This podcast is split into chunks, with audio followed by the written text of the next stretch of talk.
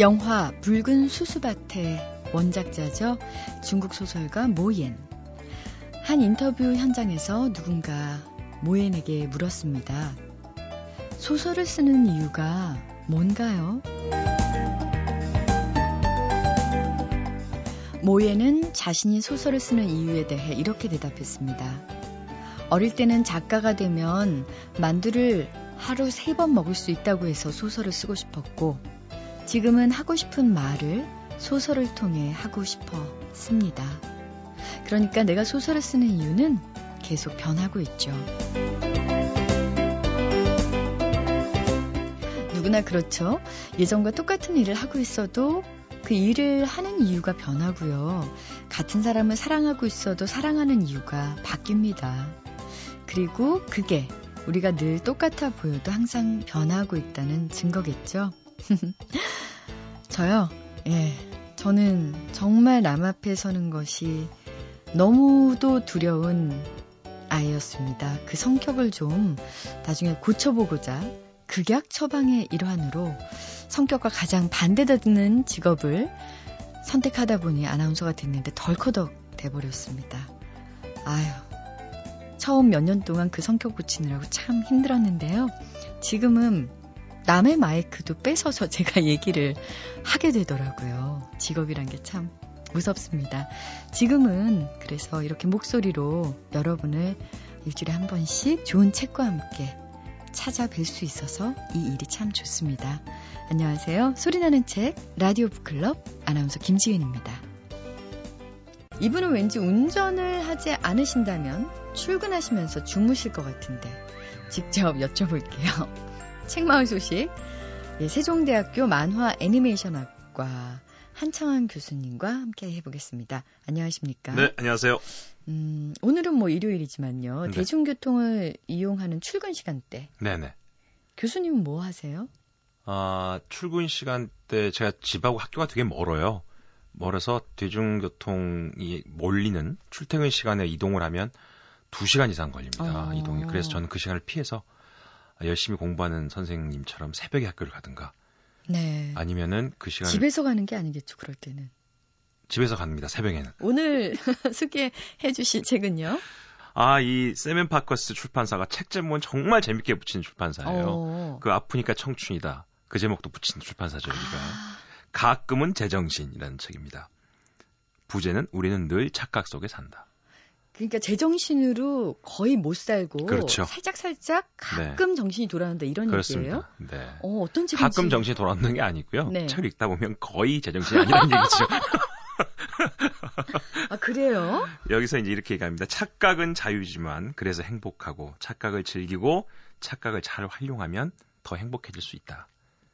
어... 샤워를 마친 남자들은 거울을 보면서 제법 괜찮은 얼굴과 몸이라고 생각합니다. 저도 그랬습니다. 설마. 그렇게 착각을 사는 거죠. 진실은 당신의 친구들이 잘한다. 예. 많은 상사들이 자신은 마음이 약해서 쓴소리 한 번 제대로 못한다고 생각한다. 착각이다. 진실은 당신의 직원들이 가장 잘 알고 있다. 아, 다만 오. 두려워서 말을 못할 뿐이다. 어, 이거 이런 거죠. 네. 저는 이 책 제목을 처음에 가끔 제정신 그래서 이게 어떤 내용일까 하고 서서 봤는데 너무 재밌어가지고요. 네. 서점에서 거의 반을 읽었습니다. 착각인 줄 알면서도 그 착각을 계속하는 것은 불가능하다. 저제 이렇게 말이 심리학자 허태균 교수입니다. 이분은 우리가 세상 살면서 하고 있는 생각들 중에 대부분이 착각이다라는 거죠. 하지만 착각 속에서 우리는 확실하지 않은 거를 확실하게 믿게끔 사는 생활 방식을 이미 터득했기 때문에 아닌 건데 믿는다는 네, 거죠. 네, 믿고 있기 때문에 그 생활 방식 속의 사람들은 다 행복함을 느끼고 있다. 그러면서 아. 그 나름대로의 심리학적 논리를 이론화시켜서 얘기하고 있습니다. 어, 가장 와닿았던 부분부터 뭐좀 얘기해 주세요. 아, 이 책은 정말 제가 보면서 정말 재밌는 게 이런 사례를 나옵니다. 대학교 2학년 어느 봄날의 일이라는 얘기입니다. 대규모 교양 수업을 듣고 나오는 나와 친구들에게 한 친구가 같이 수업을 듣던 강의실 여학생을 가리키면서 빨간 옷을 입은 아주 예쁜 여학생이었습니다. 자기 친구들이 볼 때도 모든 여학생 중에 가장 예뻤대요. 어. 이렇게 얘기합니다. 아, 저 여학생이 나한테 반했나 봐. 친구가 그렇게 얘기를 합니다. 너 무슨 근거로? 그랬더니 그 여학생이 자기를 수업 시간 동안 13번이나 바라봤다는 것이죠. 여학생 자기를. 그 자기는 자기한테 반했다고 믿고 있는 겁니다. 뭐 그때 이상해. 그 셌어? 바로 이 저자 머릿속에는 갑자기 천재적인 의문이 떠올랐대요. 네. 도대체 내 친구는 그 여학생이 자기를 13번이나 쳐다본 걸 어떻게 알았을까? 그 결론을 냅니다. 내 친구는 그 예쁜 여학생을 수업이 시작될 때부터 끝날 때까지 수업 시간 내내 뚫어져라 쳐다보고 있었던 거죠. 그 여학생의 마음속에 진짜 품고 있었던 생각은 내 친구에 대한 관심이 아니라 두려움과 두려움과 불편함이었던 것이죠. 수업 내내 시커멓고 촌스러운 남학생이 뚫어져라 쳐다보니까 두려운 마음에 내 친구를 무려 13번이나 힐끗힐끗 쳐다봤다는 것이죠. 네. 어머나. 두려움에서 비롯된 그 여학생의 행동을 내 친구는 자신에 대한 관심으로 잘못 해석한 것입니다. 어... 사람의 마음처럼 속이기 쉽고 착각하기 쉬운 것이 없다는 이야기입니다. 한국 남성들의 대부분은 자기가 잘생겼다고 생각하고요. 한국 여성의 대부분은 자기가 살이 쪘다고 생각한답니다. 이런 착각이 똑같습니다. 그 얘기입니다. 세상에서 추루스라는 진실이 있죠. 네. 진실이 가장 나쁜 점은 세상에서 자기만 옳다고 얘기하는 겁니다. 아. 그 사람들은 진실, 참 이러면 그게 틀리지 않다고 믿어버리는데 문제가 생긴다는 거죠. 그것도 음. 착각이다. 그러면 교수님도 네. 보통 남자처럼 본인이 정말 잘생겼다. 깜짝 놀랄 때 있어요. 거울 보고. 방송이니까 그럴 때 말씀이죠. 근데 1년에 한 10번은 그럴 때 있어요. 1년에 10번. 10번이나요? 10번 씩 그래요. 한 번씩. 저도 깜 우와. 그럴 때 있습니다. 자, 가끔씩 제정신 네. 돌아오길 바라면서 다음 예. 부분도 있습니다. 자기들 이 저자가 어, 출제위원으로 몇 박 며칠 동안 이렇게 갇히지 않습니까? 외부와 인력, 연락 끊고 합숙하면서 문제를 내는데 출제위원들이 가장 애쓰는 부분은 오답과 복수 정답이 나올 여지를 없애는 거랍니다. 맞아요.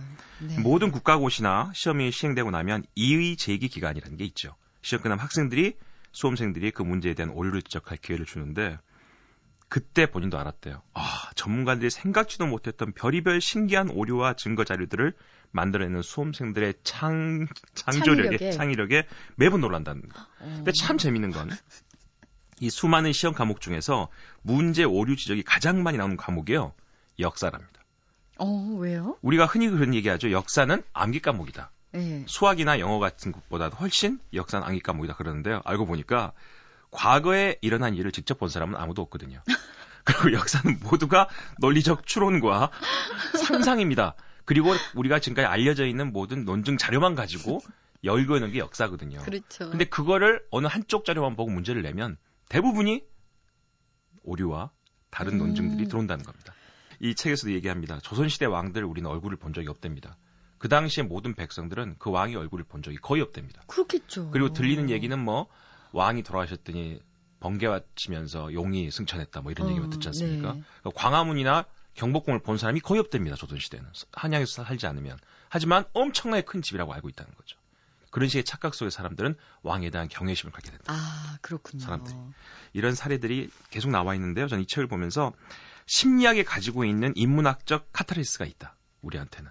아, 내가 그렇게 몰랐던 거를 이 책을 보니까 역시 착각이란 거는 일상생활과 똑같이 작동되고 있는 거고 그 속에서 우리가 착각의 과정만을 잘 알아낸다면 더 행복하게 착각을 할 수 있지 않을까. 아, 그러니까 착각 자체를 하지 말라는 얘기는 아니네요. 아, 그렇습니다. 착각을 즐기라고 나옵니다. 오. 어. 본인 저자가 마지막에 그 말도 해요. 어, 수, 십수년 전에 자기한테 콩깍지가 끼었던 아내가 여전히 그 착각 속에 살았으면 한다. 어. 어렸을 때부터 아버지가 세상에 가장 큰 슈퍼맨이라 말했던 내 아들이 여전히 착각 속에 살았으면 한다. 아. 뭐 이런 얘기를 하면서 착각이 만들어내고 있는 행복의 사회학에 대해서 아주 잘 설명해낸 책이 바로 네. 가끔은 제정신. 아, 저자가 허태균 교수님. 예. 교수님. 네. 가끔은 제정신. 이게 어, 이렇게 소개를 받으니까요. 네. 저자분을 직접 한번 모셔서 아. 이 수많은 착각의 사례들과 네. 그럼에도 불구하고 행복하게 살 수 행복하게 살 수 있는 방법을 좀 직접 여쭤보고 싶네요. 이런 얘기 있죠.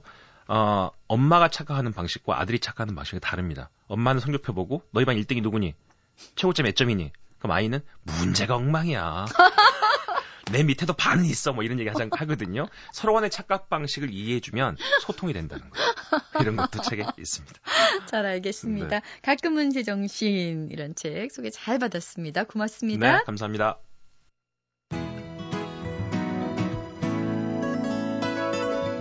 잊혀질 뻔한 책, 놓칠 뻔한 책, 그런 아쉬운 책들을 소개해드리는 시간이죠. 뻔한 책. 오늘 소개해드릴 뻔한 책은요, 어, 이상권 작가의 소설집 성인식입니다.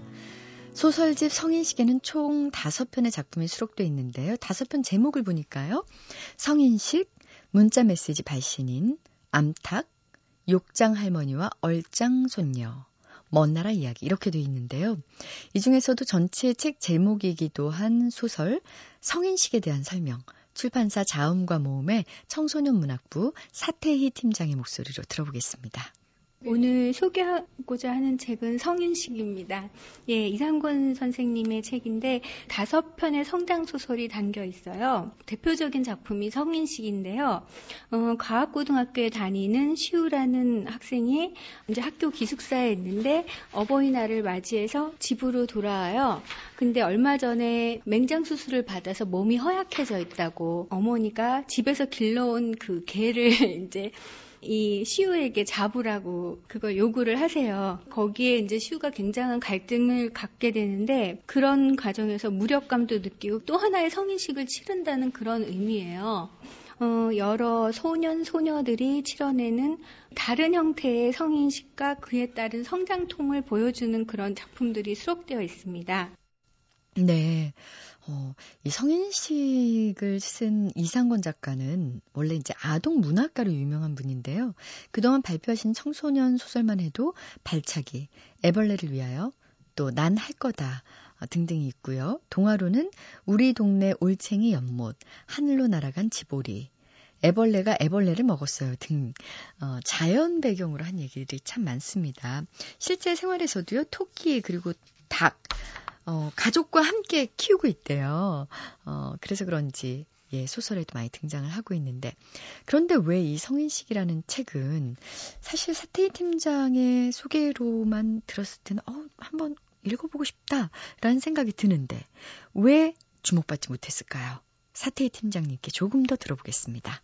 요즘 드라마 같은 청소년 소설, 만화 같은 청소년 소설, 또 아니면 청소년들의 뭐 화려한 뭐 탈출이나 뭐 반항 이런 책들이 강하게 어필이 되는데 이 작품이 이제 그랬지 못했던 점이 있어요. 그런데 화려하게 막 그런 작품은 아니지만 도시에 갇혀서 지내는 청소년들한테는 그 어른들도 굉장히 바쁘잖아요. 모든 게 좀 많이 무심해질 수 있는데 이 책을 읽으면서 타인과의 관계나 공존, 고뇌들, 작은 애벌레 하나까지도 살아있는 모든 것에 경외심, 생명력을 느낄 수 있는 그런 작품이라서 살아가는 삶의 또 다른 의미를 좀 이렇게 다시 생각할 수 있는 그런 계기가 되어줄 수 있는 것 같아요. 이 작품을 읽으면서 어른들이 보시기에도 전혀 손색이 없는 좋은 문학 작품을 읽으실 수 있는 그런 기회가 될 거예요. 꼭 한번 읽으셨으면 좋겠습니다. MBC 라디오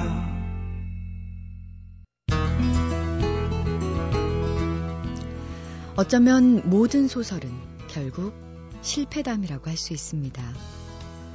나는 여전히 많은 사람들이 소설을 읽는 이유가 실패에도 불구하고 계속 살아가야 하기 때문이라고 생각합니다. 비록 그것이 커다란 행복을 가져다 주진 못하더라도 그리고 구원의 길을 보여주진 못하더라도 자신의 불행이 단지 부당하고 외롭기만 한 일이 아니라는 것을 깨닫게 된다면 그래서 자신의 불행에 대해 조금 더 잘 이해할 수 있다면 그것은 충분히 의미 있는 일이 아닐까요? 난 언제나 나의 소설이 누군가에게 그런 의미가 되기를 원합니다. 그렇다면 이 글을 쓴 소설가는 일단 적어도 어, 한 사람에게는 네, 그런 의미를 잘 전달하신 것 같습니다. 예, 독자로서의 김지윤인데요. 안녕하세요, 전명관 선생님. 네, 네. 안녕하세요. 이번에 나의 삼촌 브루스 리라는 장편 소설 두 권짜리로 다시 돌아오셨습니다. 요즘 제일 많이 듣는 인사가 어떤 인사세요?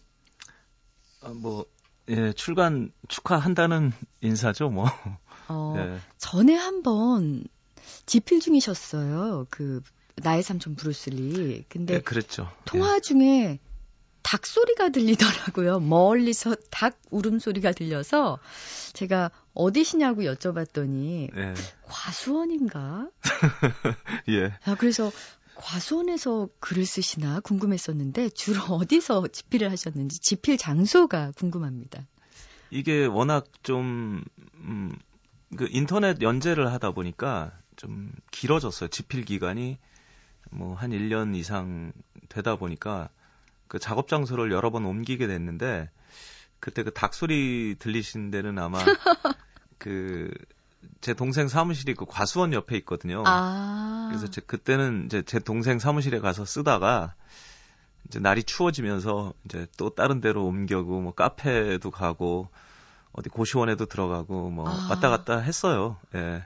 어디서 글이 제일 잘 써지던가요?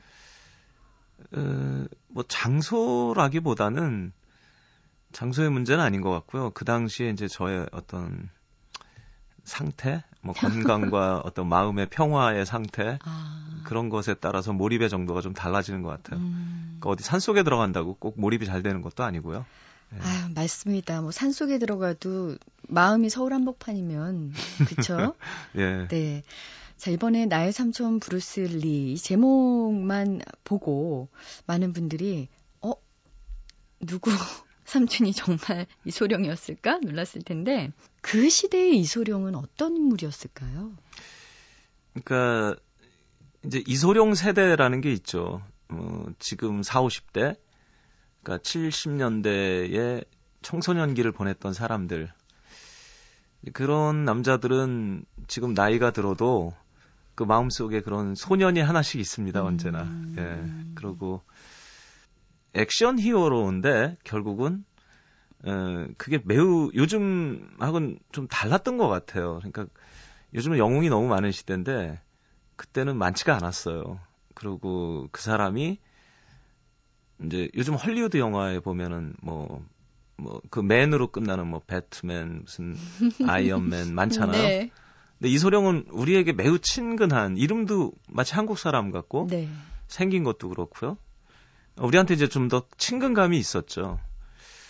그래서 그리고 그것을 현실에서 마치 구현할 것 같은 아... 예, 그런 뭐 모든 남자들의 로망이었죠 그 당시에. 예. 게다가 무슨 칼을 쓰거나 네. 뭐 총을 쓰거나가 아니라 정말 맨손을 썼었잖아요. 그렇죠. 그런 예. 것들도 어떤 그 남성의 네. 그 유전자에 이렇게 하나씩 네. 다 박혀 있는 그 부분을 자극한 것 같아요. 그렇죠. 뭔가 그 육체성이 좀 강조된 에, 소위 권격 영화라는 장르거든요. 그러니까 주먹과 팔과 빠른 몸놀림으로 뭐 이제 뭐 장풍을 쓰거나 이런 이제 황당한 무협도 아니고 그래서 그것이 우리에게 매우 저 친구들도 보면 그 이소룡 흉내를 내던 친구들이 많이 있어요. 그 실제로 어느 정도 뭐 텀블링 정도도 하고 아. 예, 쌍절곤은 뭐 거의 다 돌리 줄 알죠. 어릴 때뭐 예, 해봤으니까. 그래서 뭔지 모르지만 우리 어린 그 소년들의 감수성을 정말 강렬하게 사로잡았던 예, 그런 인물이었죠. 그러게요. 네. 어, 여기 작은 챕터들이 있는데 어, 정무문으로 시작해서 맹룡과강, 또 사망 유희, 네. 그리고 예, 또 2권에도 여러 가지 그 브루스 리의 영화 로 네. 이 챕터 그 이름을 정하셨는데요. 처음 네. 이 발상을 어떻게 하게 되셨나요? 사실 이소룡 이 영화를 다섯 편밖에 출연을 안 했어요. 그 중에 한 편은 뭐 찍다가 네. 이제 도중에 사망을 해서 완성을 못 했고. 근데 그게 진짜예요? 어 그렇죠. 예, 예. 아 저는 예. 사망 유희라는 네. 영화죠. 그게. 네네. 찍다가 결국 이제. 예, 일부만 찍어 놓고. 아. 어, 그때 이제 용쟁호투를 완성해 놓고 어, 찍다가 이제 완성을 못 했죠. 그래서 나중에 대역 배우가 그걸 완성했는데 그게 한국 사람이에요. 예. 정말 부산 출신의 한국 사람이었나요? 네, 김태정 씨라고요. 예. 와, 그게 사실이군요. 네. 어, 굉장히 재밌네요. 점점 더 재밌어지는데 네. 일단 나의 삼촌 브루스 리 이제 좀 두툼한 네. 어, 두 권의 책으로 구성이 돼 있는데요. 어, 저 차, 사실은 책 그냥 살짝만 봐도 조금 부담스러웠습니다. 이걸 언제 다 읽나 음. 했는데 네. 뭐 펼치기가 무섭게 아주 속도가 있게 얘기가 펼쳐지고 쏙 빠져들었는데요. 이게 인터넷 연재 소설이었잖아요. 그러면 네, 그냥 한 호흡으로 써내려간 일반 그 장편 소설과는 조금 다른 과정을 거치셨을 텐데 예를 예컨대 뭐 댓글도 달렸을 테고요. 네. 그리고 정말 직장인처럼 네. 꼬박꼬박 원고를 넘기셨어야 될 거고요. 네. 작가로서도 좀 새로운 어떤 경험이었을 것 같은데요. 예, 그러니까 그 후배 작가 중에 박민규 작가가 있는데 그 친구 표현에 의하면 인터넷 연재는 라이브 공연이다. 아. 네, 그런 얘기를 하는데. 나는 작가다. 네. 그러니까 보통, 음, 그러니까 실은 작가는 이렇게 현재성이 있는 사람들이 아니잖아요. 책상 앞에 앉아서 시간을 마음대로 느렸다 줄였다 하고. 근데 적어도 그 인터넷 연재를 하는 동안에는 뭔가 라이브를 하는 느낌이었어요. 아. 예. 그러니까 매일매일 원고를 올려야 되고 그 다음 날 바로 독자들이 읽고 피드백이 있고 하니까 어, 그런 압박감이 있는 한편 또 뭐랄까 약간의 흥이 난다고 할까요? 아 추임새들이 있으니까 그렇죠. 바로 바로 그 댓글을 달고 그 반응이 나오고 하니까 보통은 이제 책을 완전히 완성하고 책을 낸 다음에 아주 시간이 많이 흘러서 어디선가 풍문으로 전해 듣는 게 보통의 이제 그 피드백이라면 연재는 즉시 즉시 반응이 오고 또 그 공연을 하는 사람도 이제 그때 그 분위기에 따라서 뭐 예를 들어서 아 이런 건 별로 안 좋아하는 것 같다 그러면 좀 또 슬쩍 바꾸기도 하고 아 그래요 영향을 받나요? 어, 어, 그런 게 있는 것 같아요, 좀. 예. 어, 자, 그래서 연재를 하면서 영향은 받았어요. 그런데 네. 이게 하나의 소설로 이제 네. 다시 합쳐지려면 네. 다시 한 번에 그 본인 스스로의 그 네. 검열 과정이 필요할 텐데 네. 거기에도 영향을 미쳤나요? 음, 이제 그러다 보니까 저처럼 이제 스토리나 플롯을 좀 중시하는 작가는 예를 들어서 그게 어느 한쪽 길로 방향을 선택하고 난 걸 되돌릴 수가 없잖아요. 인터넷 연재는. 그렇죠. 네. 그래서 이 책 연재가 끝나고 난 다음에 한 6개월 정도를 어, 그걸 좀 손을 보느라고 좀 애를 먹었죠. 예. 아까 저희가 네. 챕터를 네. 이소룡의 영화 제목으로 구성하신 얘기를 하다가 네. 사망 유희가 실제로 찍는 도중에 이제 브루슬리가 사망하는 바람에 완성하지 못했다. 그렇죠. 예. 그러니까 한국 배우가 재현을 했다. 네. 그런 얘기까지 해주셨는데 처음에 이 구상을 어떻게 하게 되셨는지요? 그죠. 저는 그 사건으로 실은 이제 이 작품을 처음 구상하게 됐어요. 그러니까 어, 이소룡이 그 당시에 뭐 이 아시아에서는 정말 독보적인 스타였는데 어, 영화를 찍다가 완성을 못하고 죽으니까 그 이제 영화사에서 완성을 시키기 위해서 대역 배우를 이제 대대적인 오디션을 했죠. 그 실제로 아시아에서 엄청나게 많은 사람들이 그 홍콩에 가서 실제로 가서 오디션을, 예, 오디션을 보고. 봤죠.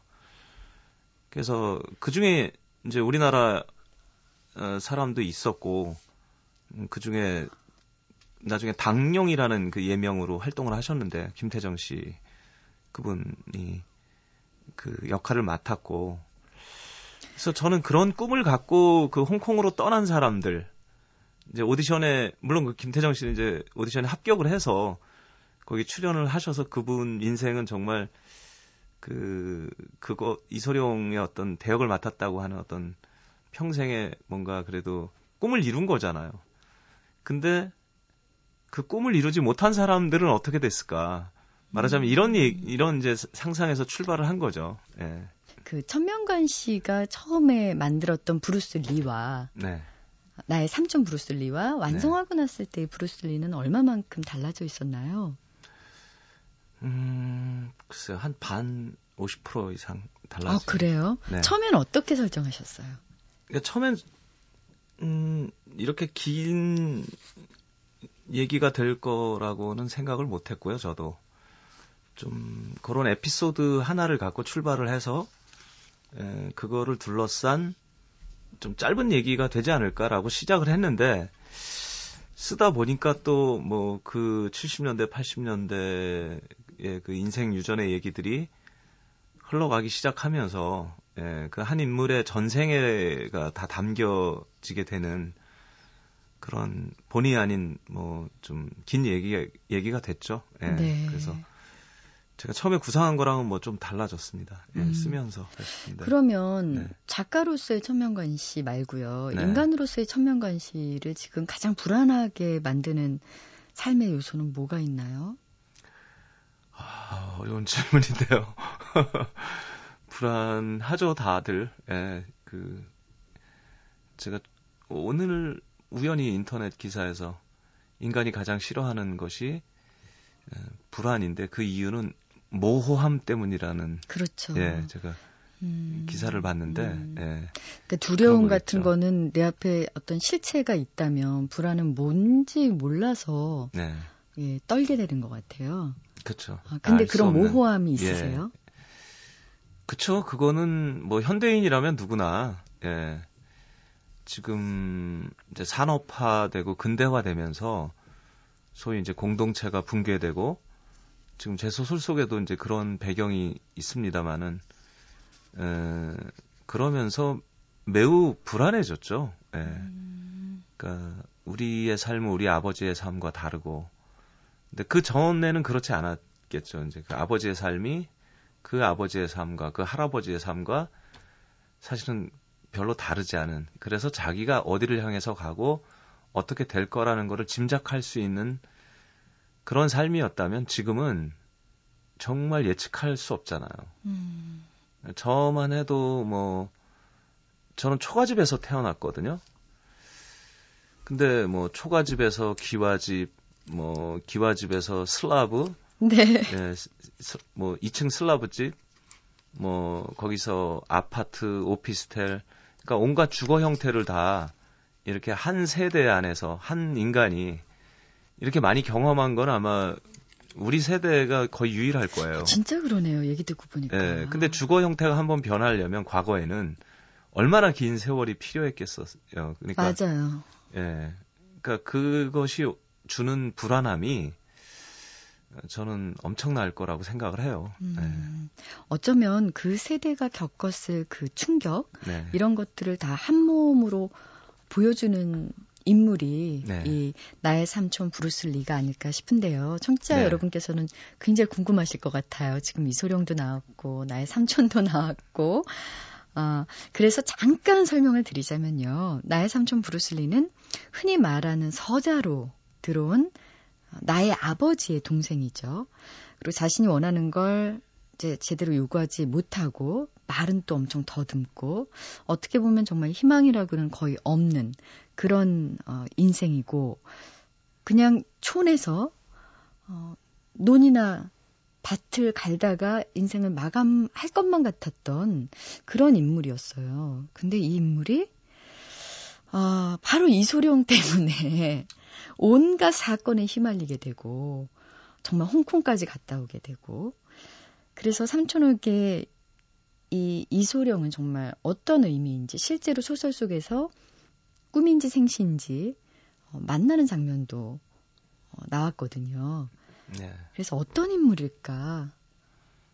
음, 그러니까 그 당시에 이제 보통 남자들의 어떤 로망이라고 이제 아까 말씀을 드렸는데 특히나 이제 여기 극중 주인공인 이제 삼촌은 사실 뭐뭐 뭐 그야말로 쌈질 잘하는 거 말고는 뭐 아무것도 잘하는 게 없었던.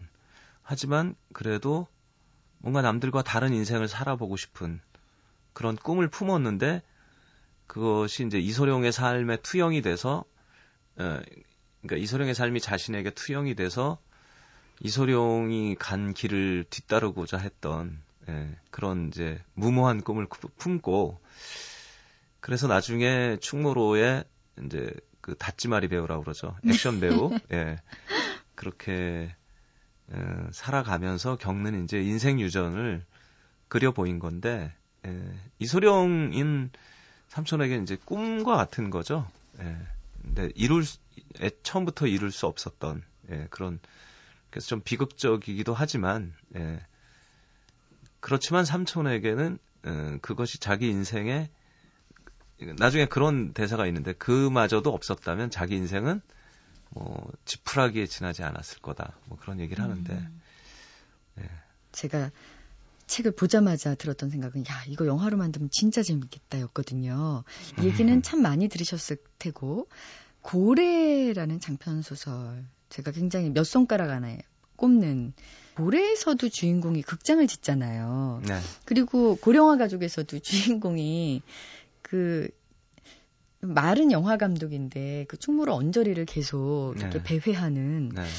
그래서 어 영화적인 요소가 참 많이 그 그동안은 네. 좀 표현이 됐었는데 이 소설을 끝으로 더 이상은 내가 영화 얘기를 쓰지 않겠다라고 선언하셨어요.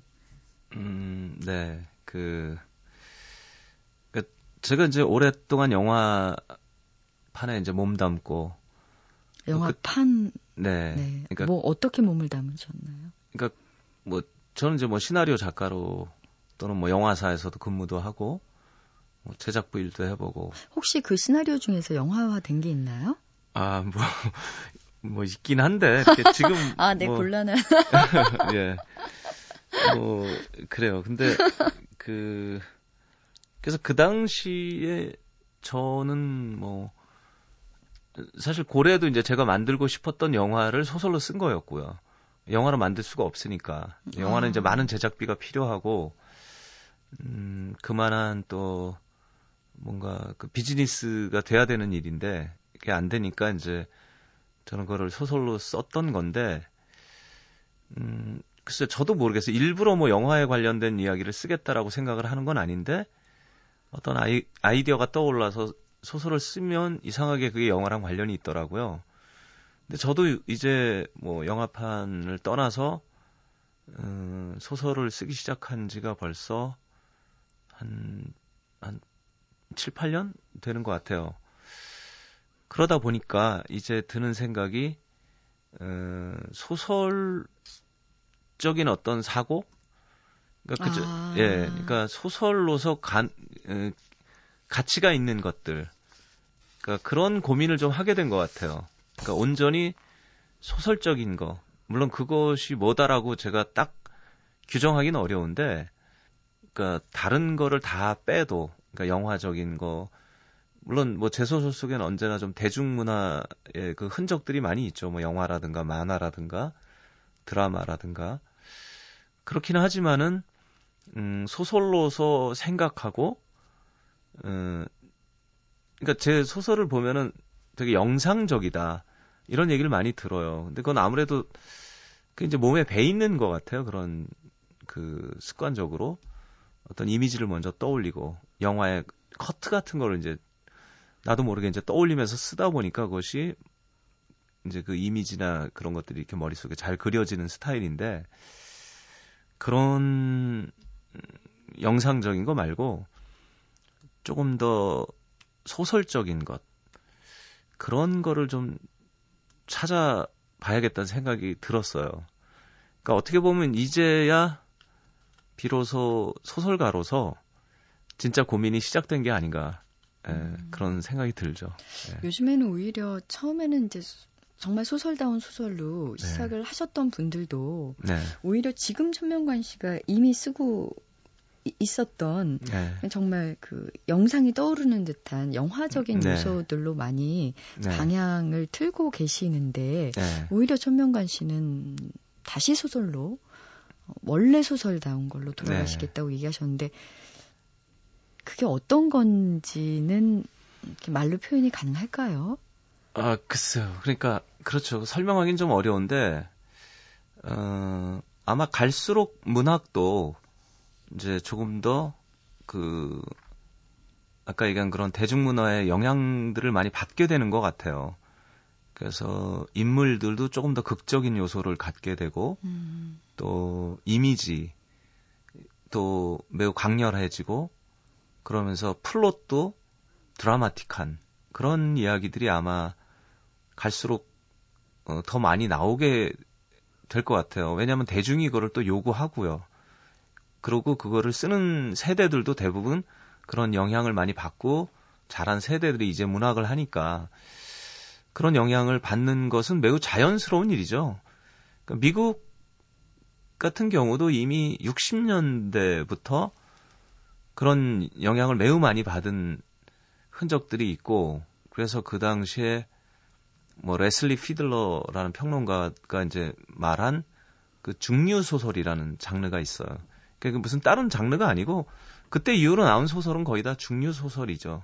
그러니까 그 이전에 고유한 어떤 문학성을 강조한 그런 작품들이 아니고 조금 더 이제 대중적이고 아. 그런 대중문화의 영향을 많이 받으면서 서로 이렇게 뒤섞인 그런 하이브리드한 문학들을 이제 중류 소설이라는 이름으로 부르는데 우리가 뭐 아는 작가들은 다 그런 중류 소설에 속해 있죠. 중류가 어떤 그러니까 뭐 중간 소설 뭐 이렇게 상중하할 때 중자예요? 그렇죠. 예. 예. 중간에 네. 있다라는 네. 의미로 우리 번역을 뭐 중간 소설, 중류 소설 뭐 이렇게 아. 얘기를 하는데 음, 그런 이제 한국 문학도 저는 어, 요즘도 이미 그런 흔적들이 많이 있고요. 예, 그런 방향으로 더 가겠죠. 예. 근데 저는 오히려 출발이 좀 그랬지만 저는 음, 내가 언제까지나 영화적 상상력에 기대서 소설을 쓸 것인가에 대해서 조금 회의가 있어요. 예. 그래서 과연 내가 더 어릴 때 읽었던 소설의 고유한 어떤 성질들이 무엇인가, 그리고 어떻게 하면 그것을 찾아낼 수 있을까. 그러니까 요즘은 오히려 그런 고민이 있는 것 같아요. 네. 예. 어떻게 소설 끝내고 난 다음에 네. 뭐 짧은 글 하나 쓰고 난 다음에도 그 허탈함과 공허함이 있는데 이런 장편을 연재를 하셨고 또 6개월간 또 다시 손보셨고 그러고 난 다음에 지금 상태는 어떤 상태인가요? 근데 뭐 그런 허탈함이나 뭐 이런 게 모르겠어요. 다른 작가들 있는지 모르겠는데 저는 지금 일단 그럴 여유가 없는 게 네. 지금 3월부터 다시 연재를 시작하거든요. 그래서 그 준비하느라고 어디서 무슨 내용으로 연재하십니까? 그 이제 이번에도 인터넷 연재예요. 그 창비에서 운영하는 창문이란 웹진이 있는데 네. 거기서 이제 마찬가지로 인터넷 연재를 하게 됐고요. 아니 그 네. 고문의 과정을 다시 선택하신 이유는 뭔가요? 예, 그거 하는 동안 좀 매우 힘든 점도 있었는데 어, 하고 나니까 그 규칙성과 그 압박이 또 그리워지더라고요. 예. 그래서 벌써 또, 중독되신 거군요. 예. 아, 어떤 네. 내용인가요? 음, 조금 음, 뭐랄까 제가 지금까지 좀 남성 서사 라는 얘기를 많이 들었어요. 매우 남성적인 세계를 많이 그리고 이제 문체도 좀 거칠고 스피드하고 매우 영상적이고 드라마틱하고 또 강렬한 캐릭터의 주인공들 이런 소설들인데 이번에는 제가 그 서사성이 매우 강조된 이제 소설들이었는데 제가 이번엔 음, 생전 처음 음, 좀 서정적인 소설을 한번 써보고 싶어서. 네. 네. 그래서, 네, 뭐랄까, 연애 소설을 한번 써보고 싶어요. 예. 네. 아, 제가 여태까지 읽었던 천명관 씨의 그 장편 소설, 뭐 단편 소설. 네. 안에서의 연애는 굉장히 일방적이던데요. 예. 그랬던가요? 네. 그 서사를 이끌기 위한 하나의 뭐 구성 요소 정도? 네. 그 정도? 연애라기보단 뭐 욕정 같은 거였죠. 네. 제가 차마 그 얘기는 못할까.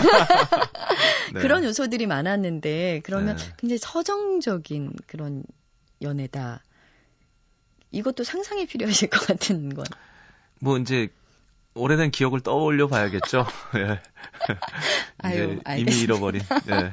아이, 그거는 언제든지 시작할 수 있으시죠. 네. 어, 여기 책 나의 삼촌 브루슬리 332페이지 보면서 밑줄을 좀 그었는데요. 네. 누가 그런 말을 했어요. 나보다 더 힘도 세고 덩치도 큰 놈이 싸움을 걸어오면 그 적에게 감사하라고요. 왜냐하면 그 놈이 내 자존심을 건드려준 덕분에 그 놈에게 본때를 보여줄 수 있으니까요. 정 기자는 삼촌의 엉뚱한 말에 의아한 표정으로 물었다. 누가 그런 말을 했어? 당연히 이소룡이죠. 네. 어, 이 페이지를 보면서 천명관 작가에게 지금 가장 덩치가 큰 그런 놈이 있다면, 네. 아, 글쎄요. 그, 뭐, 많이 있죠. 예, 저 자신 안에도 있고, 저 자신 안에서 해결하지 못한, 뭐, 컴플렉스와 분노와, 뭐, 이런. 어떤 컴플렉스가 있으세요? 뭐, 누구나 다 그런 네. 게 있잖아요. 아니, 천명관 씨는 예. 어떤 컴플렉스가 있을지 청취자들이 궁금할 아, 것 같아요. 그걸. 그, 말하기도 힘든 컴플렉스인가요? 그러니까 그, 음, 그걸 뭐 한마디로 얘기하기는 어렵고요. 예, 여러 가지 그런 감정들도 있고 또는 이 세계의 어떤 부당한 권력들과 음. 또 부조리한 시스템 또 그런 걸로 또 받는 스트레스도 있고요. 네. 하긴 쉽게 말할 수 있다면 그게 컴플렉스가 아니겠죠. 제가 네. 조금 자극해 봤습니다. 네. 네. 자, 오늘 천명근 작가와 함께한 시간이 너무 짧습니다. 더 얘기를 나누고 싶은데 벌써 인사드릴 시간이 됐는데요. 어, 나의 삼촌 브루스리. 일단 읽는 재미는 제가 보장을 해드리고요. 그 다음에 아, 정말 코끝이 찡하고 그리고 어쩌면 어쩌면 여자들보다는요, 이 책을 읽는 남성분들이 왠지 눈물을 흘릴 수도 있을 것 같다는 생각이 좀 들었습니다. 음, 네. 뭐, 그럴 수 있으면, 뭐, 뭐, 보람이 있죠. 네, 마음을 움직인 거니까. 아, 네. 그럼요. 예. 나의 삼촌 브루슬리. 여러분 꼭 한번 읽어보시길 권하면서 오늘 천명관 선생님과의 아, 만남 여기서 인사드리도록 하겠습니다. 고맙습니다. 예, 고맙습니다. 그랬으면 좋겠다. 살다가 지친 사람들, 가끔씩 사철나무 그늘 아래 쉴 때는 계절이 달아나지 않고 시간이 흐르지 않아 오랫동안 늙지 않고 배고픔과 실직, 잠시라도 있거나 그늘 아래 휴식한 만큼 아픈 일생이 아물어진다면 좋겠다. 정말 그랬으면 좋겠다. 장정일 시인의 시 사철나무 그늘 아래 쉴 때는 중 일부였는데요. 아, 휴식한 만큼 아픈 일생이 아물어지는 그런 나무 그늘까지는 아니어도 함께 휴식한 만큼 기운이 좀 추스려질 수 있는 그런 친구 한 명쯤 만나고 싶은 일요일입니다. 지금까지 소리나는 책 라디오 북클럽 아나운서 김지은이었습니다.